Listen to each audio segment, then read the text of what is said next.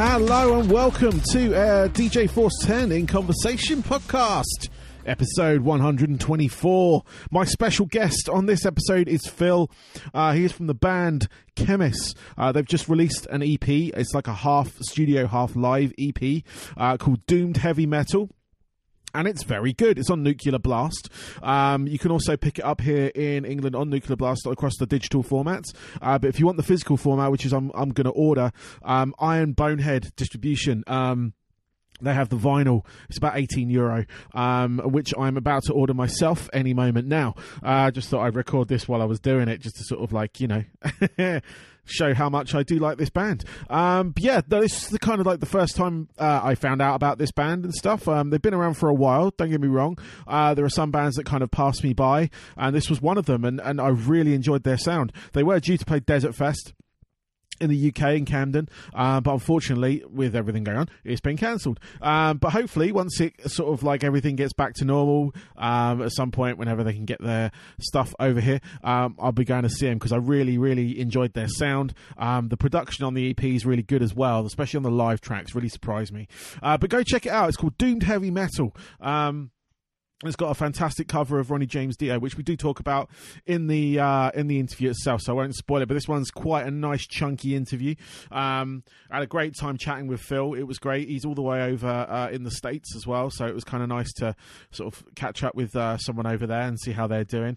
Um, but yeah, no, we we kind of cover a lot of stuff in this one, so I hope you guys enjoy it. In the meanwhile, um, I'm just wanting to thank you guys again. I know I do this every episode, but I really am appreciating everyone who's downloading it, um, everyone who's streaming it, everyone who's listening, leaving comments, uh, reposting links and stuff like that for me.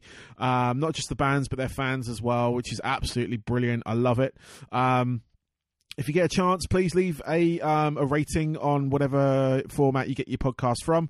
Um, that would be great as well, just to sort of help um, elevate these bands up a little bit, get some more listeners to them, and stuff like that.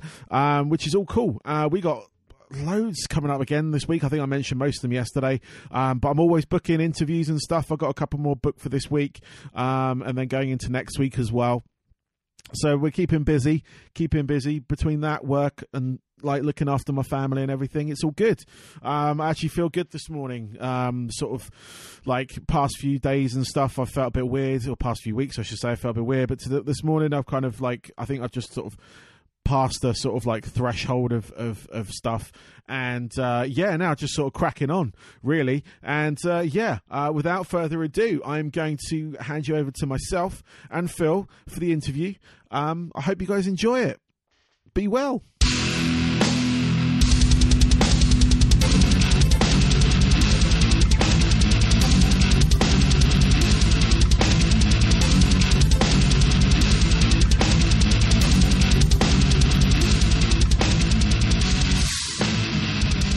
I'd like to welcome Phil to the show this week. He is from the band Khemmis. Welcome, Phil.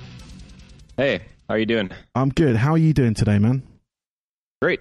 Like pretty early morning over here, but I have to work early anyway, so I'm just kind of taking a little break from that. Cool. And, uh, yeah, Excellent. excited. We just got like a foot of snow last night somehow. Oh, really? Even yeah, it was like 60 degrees and sunny yesterday, and woke up this morning wasn't expecting that at all, and just winter wonderland now. Magnificent. Are you, you're over in Colorado, yeah? Yeah, Yeah.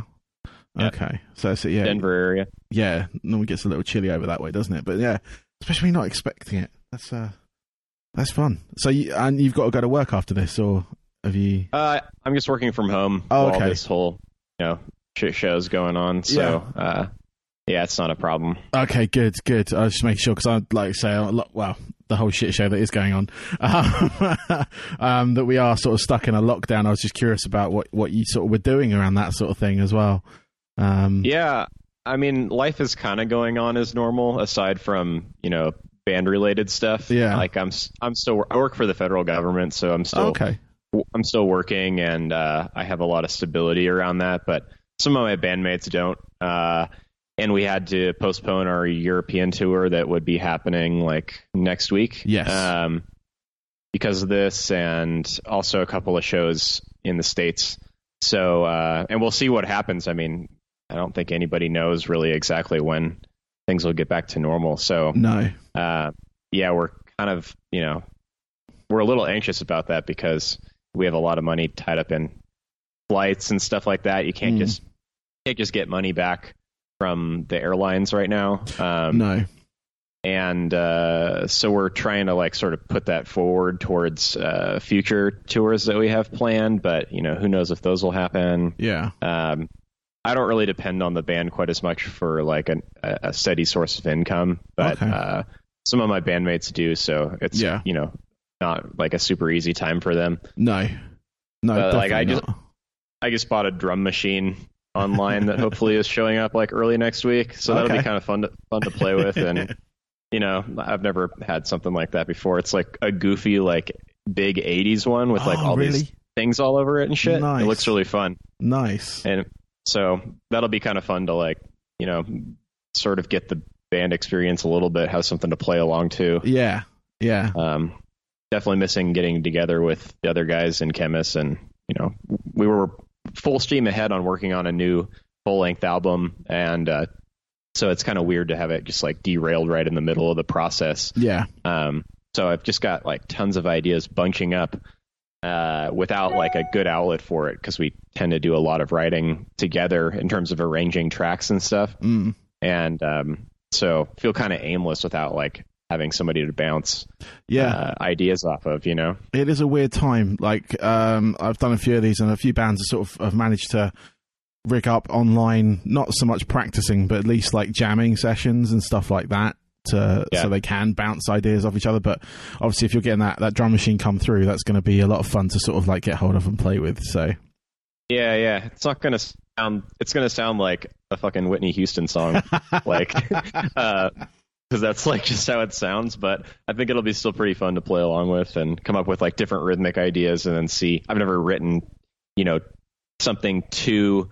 Uh, I guess sometimes we've kind of written riffs to certain drum ideas that Zach, our drummer, will have, but. yeah, uh, to come up with like my own sort of drum patterns and then write a riff along to it. It's not really a way I've approached things before, so I'm kind of looking forward to Cool. a little change in the creative process. well, I, I look forward to your uh, follow up disco album. So Yeah, thanks. um, well, let's let's have a chat about your actual album that is out. Uh, well, as we're recording this, it is out tomorrow. Um, Yeah. It's called Doomed Heavy Metal. It is a is a live album. Um, yeah, it's half live Yeah. and half studio tracks. So um, it's it, it sort of there used to be like a bunch of bands that would do cool shit like this where they would release something that was kind of weird Mm. uh, and it was sort of you know just like fan service. You know, I'm thinking of like the best example of this is Fandango by Yep. ZZ Top. Yep. Um, they released this album Fandango that's half live tracks and half studio tracks to sort of like tie people over between albums. And it's like one of my favorite ZZ Top records. Yeah. So, um, and that's true of everyone in the band. So we were kind of looking to do something similar with this. Yeah, I was going to say it's, it's it's a format that um that I hadn't seen for a long time as well, and, and now that you mentioned Fandango, I totally forgot about that album. Yeah. um, but that was a No. fantastic. That's a fantastic Go back one. and listen to it. Yeah, no, I will. I will. I'm gonna. I'm. I will do after this actually. Um, but no, I was just. Um, no, it's it's a format that that I like. Like you said, it hasn't been done for a while. I've not seen it in this sort of like fashion where I was about to say that half the tracks on your album were studio as well as live, but um. Yeah. So was was that the sort of like general feel behind it? Was that was that the sort of like um the sort of love for that sort of like format from say the Fandango um album? Was that something that really did influence you in releasing this? Yeah, totally. I mean, I think uh, we started off like uh, just wanting to record uh, a couple live shows that we did and uh, at the end of 2018. Mm. We um, we played back to back nights like as a sort of New Year's thing Yeah. um, in Denver. Like yeah, at the end of 2018, and we had our producer come out and he you know mic'd up everything and got stems of each of the parts. Um, you know each of the instruments and stuff uh, during that live show. Yeah. And between the two nights, we played basically every song that we have in our catalog um, across all three studio albums. And so we had a lot of material to choose from. And we decided that this would be a cool way to use some of that was to put out something that reminded us of that Fandango release. Um, and it also gave us an excuse to share a couple of tracks that people have asked us to put out in like a sort of more real, tangible fashion, Mm. like a.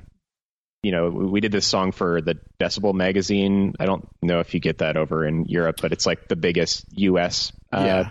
metal magazine. Yeah, I'm aware Uh, of we it. did like a- but, uh, we don't. Okay. Yeah, you get it on special order over here. okay.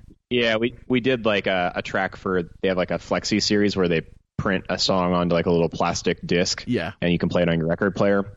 So uh, one of the tracks is from that, which we hadn't had a chance to release even like digitally before.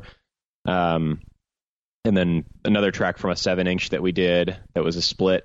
Um, and then the the new track that we recorded, which is the Dio cover. yeah. Uh, I was gonna. I was gonna go on to that in a moment. Actually, the Dio cover, but um, I was. I was just going to reflect on a couple of the tracks on it. The production value in the live tracks is is really good.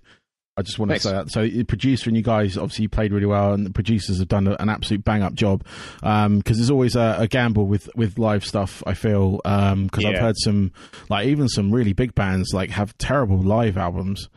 Um, yeah, for sure. like it's it's it, it I think metal is not necessarily like one of the genres that translates the best live. Yeah. You know, like if it's if it's a rock album or like a, a rock band that's doing a live album, then I think if it's like a little loose and like not quite perfect, it it like doesn't it's not distracting, you know? mm, yeah, Um, and I think that we skirt the line between being like rock and metal enough that like we could have a scrappier live recording and it Mm. would be okay. But uh, I think generally his I our producer Dave Otero's vision for it was to get like as high fidelity of a recording as possible. Like so we set up for like hours before the live shows and you know he had like DI boxes where he could get uh, a feed from like microphones and stuff before it went through the console um, for all the instruments and all of our uh, effects boards before Yeah. it goes into the amp, so that he could uh,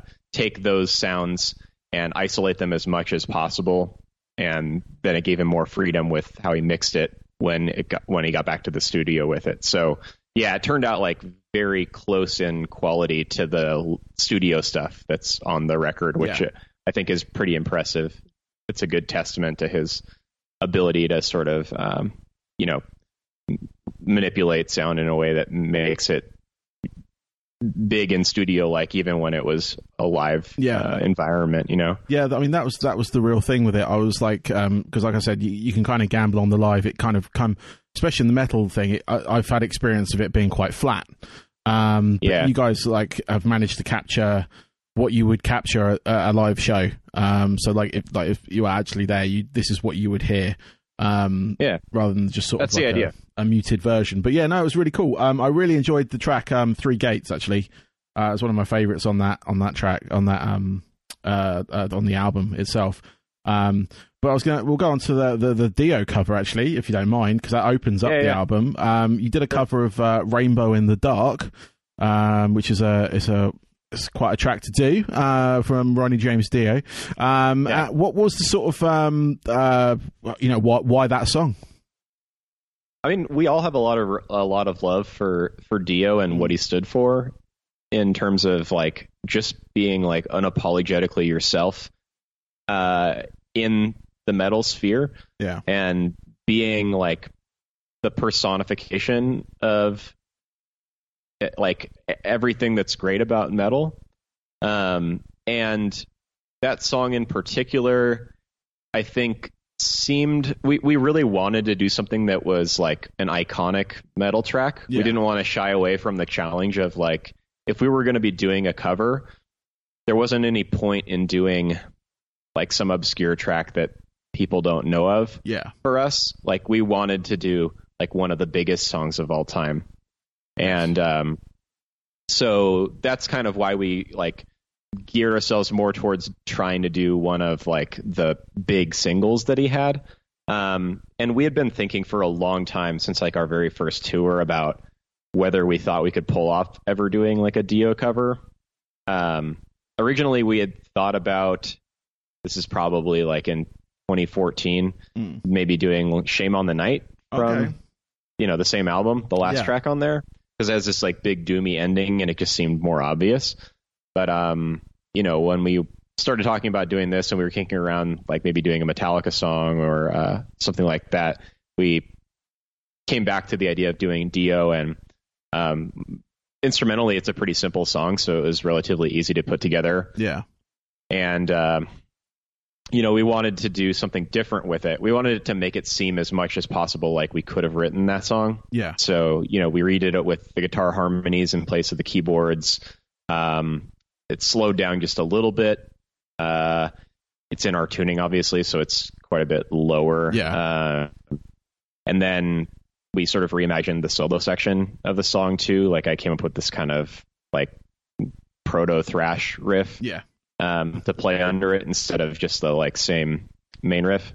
And uh, I think the part that was always going to be the most difficult was to do the vocals and have it be any like have any justice for what Dio did. Yeah. But I think the idea for me was always, you know, it's not going to be the Dio song.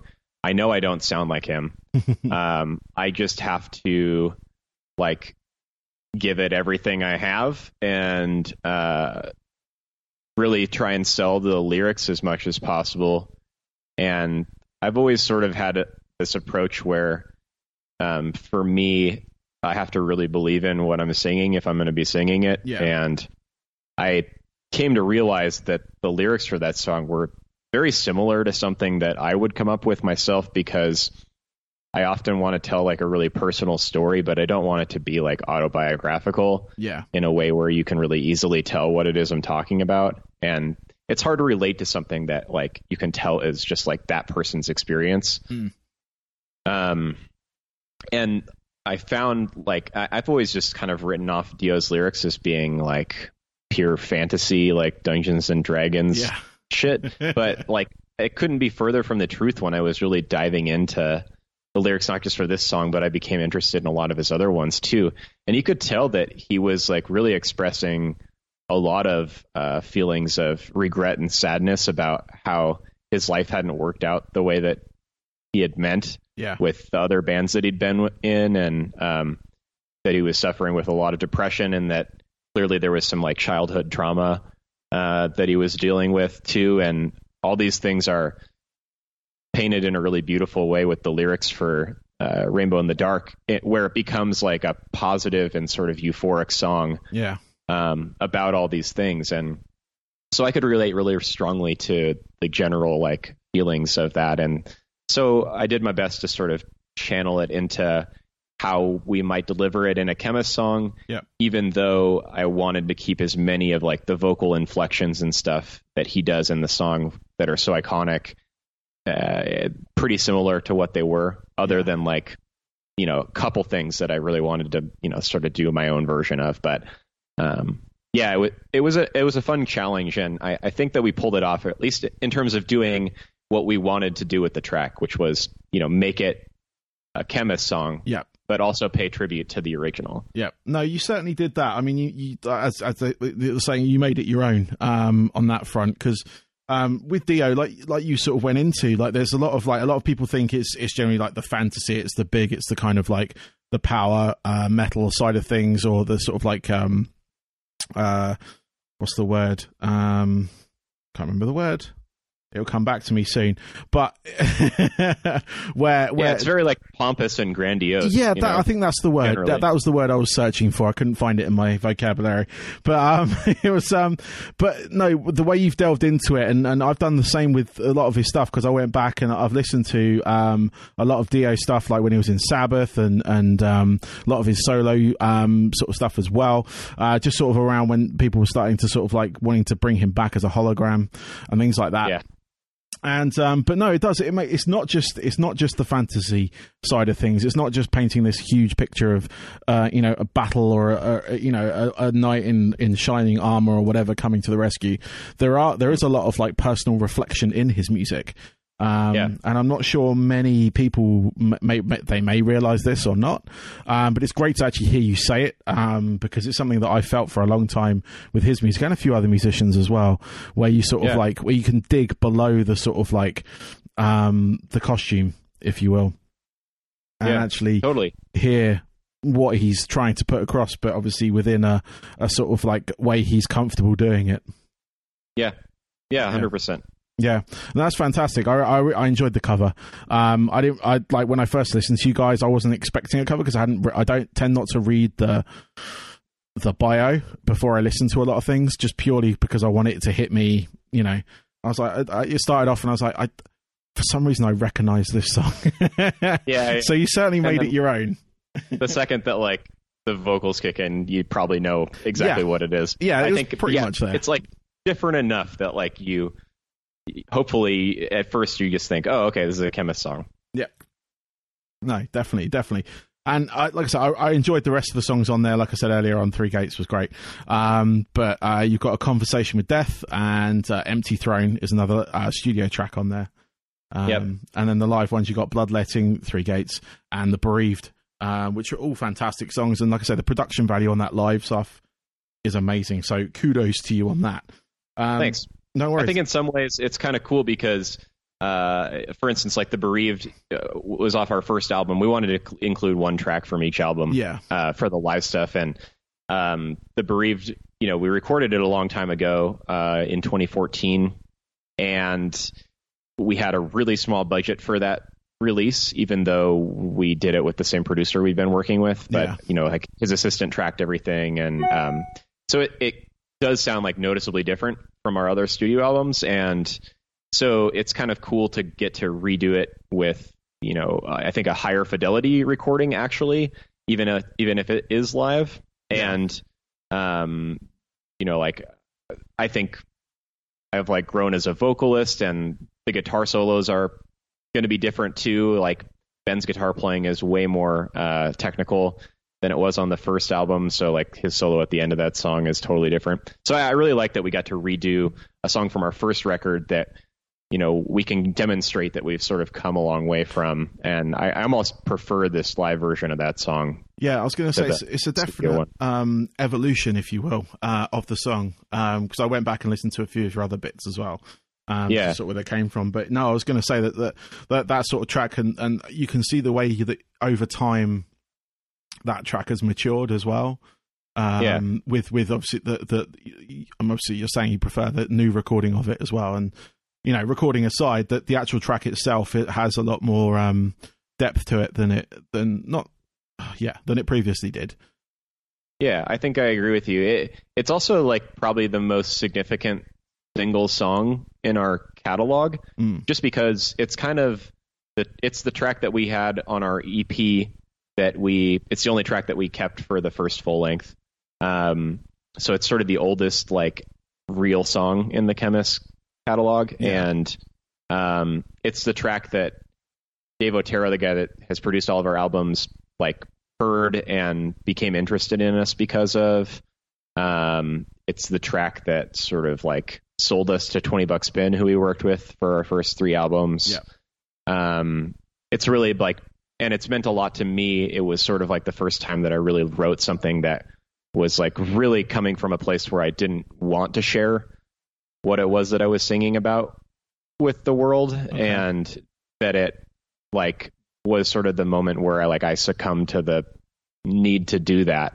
Uh and then we've heard a lot of people you know mention like how much that song means to them. Uh people like you know war veterans saying that it helps them sleep at night and Yeah, things like that where um, I have a really strong personal attachment to the song for all those reasons. So uh, it's really cool to see it, like you said, sort of evolve over time and yeah, um, and to get to share a new version of that with where we are now uh, with people. no, that's really good because like they say because it was obviously from your first release, and now from uh, you're still working with Twenty Bucks Spin as well. Is that We are for this for this release, Yeah. uh, the Doomed Heavy Metal one. They're doing the physical side of it. Okay. Uh, it's sort of like we wanted this release to be kind of like the closing of like a trilogy. Yeah. Of records that we did with Twenty Bucks Spin, and sort of to like cleanse the palate before we move on to something new with Nuclear Blast Yeah. entirely. And so we're kind of in a strange place with this one where, um, you know, we wanted this really uh, distinct physical representation of it. Yeah. That it seemed like Twenty Bucks Spin was going to be uh, better at delivering on the time frame that we had to release it. okay? and um, because they have better connection with like independent record stores in the United States, Yeah. and we were we were going to have this being released for Record Store Day, Ah, um, okay. but it got canceled. So um, that kind of fell through, obviously. But um, it, you know, so our intention was for this to be sort of like a independent record store, uh, not exclusive, but like that it was kind of geared around that kind of release. yeah. And it seemed like it made sense to release it on an independent label then in the U.S. for the physical side of things. Okay. Uh, but Nuclear Blast has much better sort of uh, promotion and distribution and uh, digital uh, abilities. So you, you know we wanted to do that for the worldwide release as well. Yeah. So it's kind of the best of both worlds for us. No, Um, definitely, definitely, and um, obviously you, you've come to my attention fully with this as well, being through Nuclear Blast. Um, Yeah. the only time I'd really seen you guys uh, on any um, sort of promotion that I get was was actually for Desert Fest, um, which I was going to be Okay. attending, which was supposed to be in May, I think it was. Yeah. Um, yeah. Yeah. And I think uh, we were on May second yes, before it got canceled. Yes, yeah. So, um, and that, that's where it kind of like really kind of like uh, came to me on that front, and and I, I've seen Twenty Buck Spin being named a few times with a few bands that I've talked to, and um, no, it's nice to see that you obviously you're, you're closing that sort of chapter with uh, a kind of compilation of what they've released already, you know, with the live tracks and obviously these new three. Um, but it Yeah. does give you that heading into going because it is a solid release, and you know you're getting Thanks. that worldwide distribution through um, through Nuclear Blast as well. So Right. best of we both did kind of a worlds on s- we, we did kind of a similar thing with the last full length album with Desolation. Uh, Nuclear Blast handled both the physical and digital release for Oh, okay, uh, for all, all of Europe and like Asia, like the worldwide sort of thing. And Twenty Bucks Spin did the North American uh, release for it. So it was like um, a licensing agreement between the two, essentially. Yeah. And then after we released Desolation, it was like a good way to sort of feel out all parties. And we, it seemed like we actually worked really well with Nuclear Blast, and we really enjoyed working with them. And so we decided to sign with them. You know, so we're we're signed with them now Yes. for the next full length. It'll be all Nuclear Blast, but um, this is sort of like outside of that contract because it's not a new full length album, even though it is like 40 minutes or whatever. But Yeah. um, you know, so it's uh, just kind of like a different sort of release. We we we wanted to make it clear that it wasn't like this isn't like our first album for Nuclear Blast. This is like a different thing that is, you know, it's really fan service for us and something that we wanted to do um, to help close out that chapter with 20 bucks spin Okay. and sort of give give thanks to fans that have been with us Yeah. for you know the last five years. yeah. I don't know why I didn't notice that too because it was uh, yeah. Your last album was on Nuclear Blast. That's my totally my bad. That's totally No, bad. that's Like, fine. Research on my part. Um, No worries. So man. I should have I should have had that uh, probably sent to me at some point and actually no 2018 let's think uh no probably not actually because I didn't have much coming from them at that point yeah so I may have I may have just got onto the nuclear blast like mail outs shortly after that so yeah, yeah. no worries, dude. I I think you know go back and check out the album if you want. Oh, I have, Uh, I have. I've but- got. I use. I use the like streaming services. Um, yeah. So yeah, I check out all all the music on there. I go back. It gives me that kind of like thing to go back and uh, really check out a lot of bands of like back catalog and everything. So uh, Yeah, yeah, obviously pending that it's on there. So right. cool. So um, who did the artwork for your uh this this release? Because it's pretty it's pretty good. I really like it. Um, who was the person behind the uh, the artwork on that? Well, in so for all of, all of our full length albums, we've used the same artist. This guy Sam Turner, who's a Denver based uh, guy, and, and uh, so we've gone for sort of like a Frank Frazetta esque uh, kind of art style for the primary releases, and that's something that we sort of want to continue moving forward. Um, like we sort of see this as like if we're Iron Maiden and we're gonna have Eddie on the front of every album Yeah. and like a similar aesthetic, uh, that that should be like our thing. And we've been thinking that since the beginning because there's not a lot of bands doing it. But since this was like a release, like I said, that's sort of outside of our um, our kind of full length progression, Yeah. uh, we thought it would be cool to use a different artist to sort of set it off even more. And um, so it's the artist is Cameron Hinojosa. He's a Texas guy. He's friends with Zach, our drummer, who uh, is from uh, from Denton, Texas, Okay. and uh, so they're like childhood friends. And basically, um, he had drawn this artwork for us for the shows that we recorded that uh, the live tracks are from. Yeah. uh, that was like the show poster for those shows, and we had those two sh- shows. One night was called Doomed, and one night was called Heavy Metal Okay. and we played like our doomier tracks the first night and our more like rock and heavy metal tracks the second night yeah. so it was like almost no overlap in the set lists except for this was on both nights and um, so we'd wanted to create this artwork for it that had like a dualist like a kind of dual representations on Yeah. it that sort of reflected the two different nights and um, it also made perfect sense then for this release because it's split into two parts right Yep. got the studio side and the live side so again the artwork fit this aesthetic of like it being two things at the same time um, where you know half the image is in color and the other half is black and white and grayscale Hmm. and you know you've got sort of like this vision of death on one side and you've got this vision of life uh, on the other side with this woman with you know like harvesting some grains and um, it's also sort of a reflection of like the local landscape here because we have like some uh, mountains that are visible from Denver Yeah. in the image.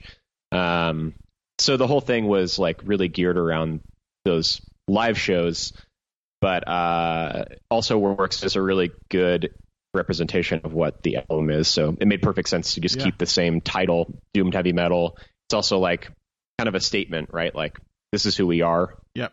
Uh, and then have the artwork that sort of matches that in a cool way. Yeah. Um, yeah, I, I really like the art piece too. I I had like drawn him uh, a really shitty version of it and, and sent it to him when we were working on it. And I was like, this is kind of what we were envisioning Yeah. is you know, this kind of thing. And then he just like crushed it, made it, you know, obviously way better than I did. That's something that I've always liked being involved in is that I always work really closely with the artist that's doing our album art Cool.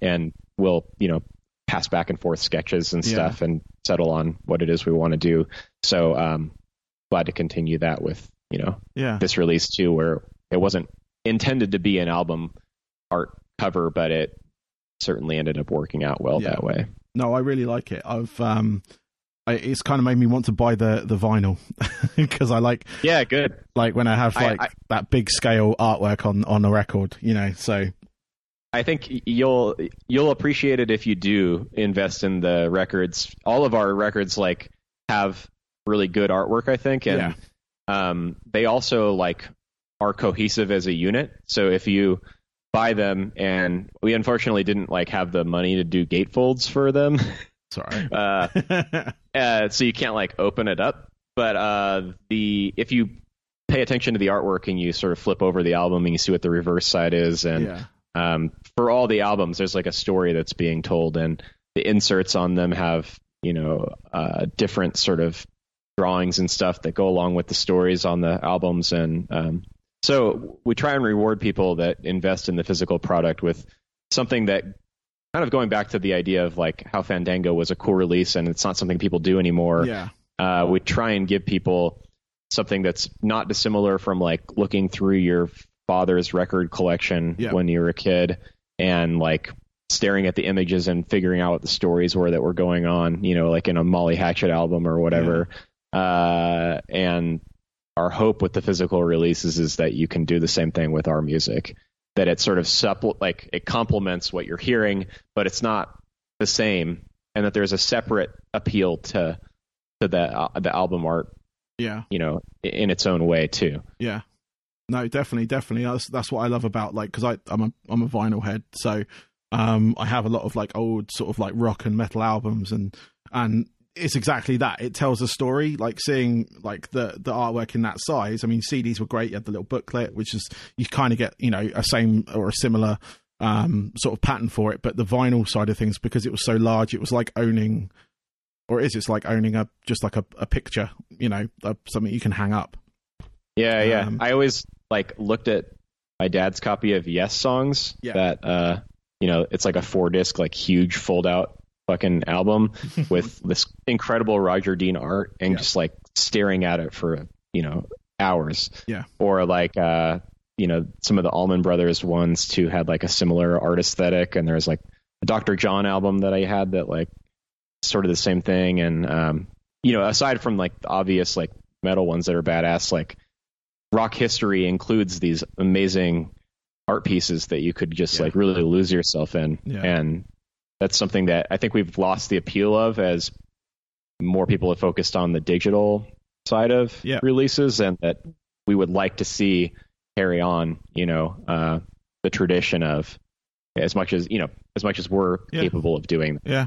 No, I, I, I was I, as you mentioned. Yes, I had um, Alan White on my show recently, um, Cool. and it was like an absolute pleasure to speak to him.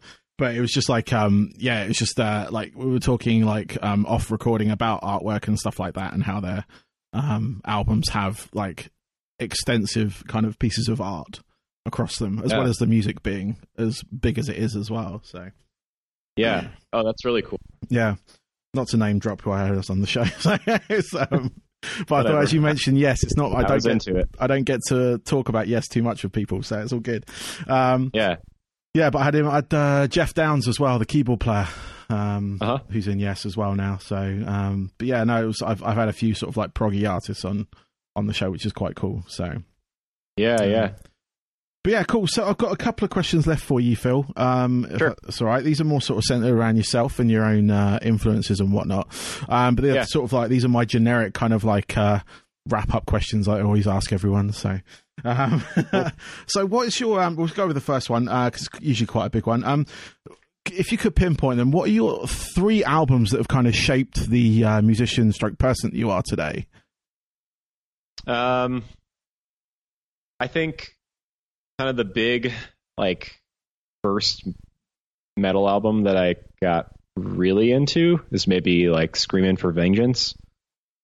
Um, the Judas Priest record. Yeah, Um, and then like Masters of Reality, the Nice. Black Sabbath album, and um, I also the last two are kind of like around the same time, I would say, but I also got really into um, uh, Powerslave and okay, yep, um, and Electric Wizard funeral or uh, what's the fucking album called? The one that has Funeralopolis on it, yeah, Dopethrone. that's it. Yep. Uh, I got into those two albums like right around the same time, also. And even though they're, they're totally different, yeah, you know, I think like really sort of the crux of the band, at least in terms of the metal influences, is like some combination of those four things, anyways. Yeah. So it, I think it's pretty direct how they've related to this. I, I I sort of started playing music in high school with like a really shitty cover band that I formed with like a couple of women that were at my school, Yeah. and uh, we played like mostly like Judas Priest songs, like the poppier Judas Priest songs and stuff. So like right away, I was kind of getting familiar with playing guitar yeah, in that fashion, and then I've never been like a real good guitar player, but I recognized when I heard things like you know the slower Black Sabbath stuff and like that Electric Wizard album that yeah, uh, I could, I am capable of coming up with cool riffs, uh, and that they can be pretty simple and have like a really sort of addictive and uh, heavy quality to them. And then, you know, combining that over time with an interest in like memorable melodies and, and uh, some more up tempo sort of driving yeah. uh, more rockin' stuff like you'd hear on both that Judas Priest record and the Iron Maiden record. Uh, you know that that's sort of somewhere in the intersection of all those things. Yeah. No, you can Chem- definitely- is. you can definitely hear those elements within your within your band, um, which is really cool. Uh, Like if I was to sort of like pinpoint a few of the sort of like bands that I would, if like if I just you know when I heard you, I could say maybe you know this band, this band, this band, and, and Sabbath was one of them. It's, it's generally Mhm. a given. Um, but yeah, the Priest and Iron Maiden side of things, there is that element in your music as well, which is really cool because they're two of my sort of like favorite um, bands, along with Motorhead. Um, yeah, fuck yeah. like from the from the sort of British heavy metal side of things. And um, yeah. no, you could definitely We're- hear that. And I'm also like a really big fan of, uh, you know, like on the Doom Eater side of things, I really like Paradise Lost. oh, And nice, yeah, yeah, They're they're probably my favorite like Doom band. yeah. No, Um, very very good band. Um, and Yeah. then like I'll, we also all really like um, a bunch of black and death metal, but also like kind of proto black and death metal. Like uh, we're all big like Mercyful Fate, King Diamond fans. Nice. Um, so some of that works its way into our music Yep. too. Um, and then you know, I, like I I really like, for instance, like um, you know, some early like really like at the gates and Yep. uh, the early sort of like doom death stuff, the like you know uh, Peaceville yes, stuff, uh, and like Amorphis. Um, you know, I also like some of the like proto death metal, like some of the stuff that Kreator was doing Yeah. that kind of like pushed into that territory Yep. and uh, bands like Massacre.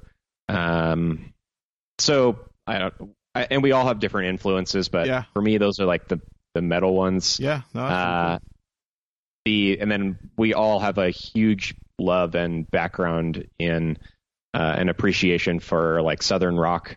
Um, so that's was a huge influence for us too yeah, um, outside the metal spectrum, Yeah, yeah. Uh, pro- prog rock and southern rock, and just like rock and roll generally are uh, big influences. yeah, definitely, definitely. There, uh, yeah, no, I, I'm, I, I'm very much, I'm getting sort of back into my sort of like prog side of things. Like, um, like I said, having speaking to the, these people from these bands, um, it's really kind of like reopened uh, a love for that music. Whereas, like, I, I was going through sort of a mini stage of of not putting them on because I knew I'd have to be invested in them.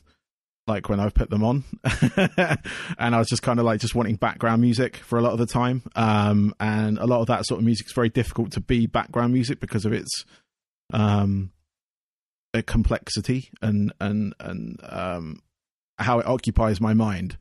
Um, Sure. so I can like I can listen to some jazz. That's fine. I can do that while I'm cooking or whatever. That distracts the sort of scatty part of my brain. But if I go for like the full on prog rock, if I'm playing um uh something like like just say from Yes, um a couple of their track a track off Relayer. In fact, it, it just it it just totally goes off on one, and it totally involves me. Um, Yeah. I can't do anything else while it's on.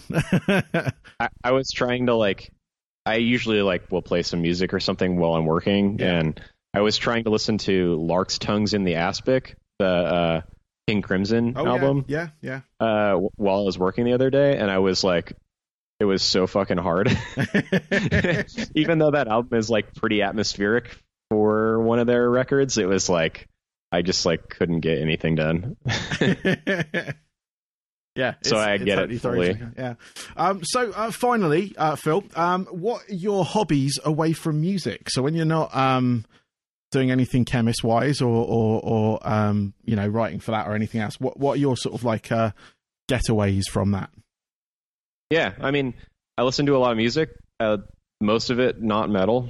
I listen to like a lot of country western music from you know like classic country Yeah. western stuff and uh, rock and some indie rock. Like I'm really liking the new Strokes record. Uh, um, you know, it, and a lot of jazz and stuff like that. But uh, I so aside from like music stuff, I um, I do a lot of cooking. Um, I during this thing, like I've been trying to not go to the grocery store as much as possible, so it's been kind of creatively satisfying to like Yeah.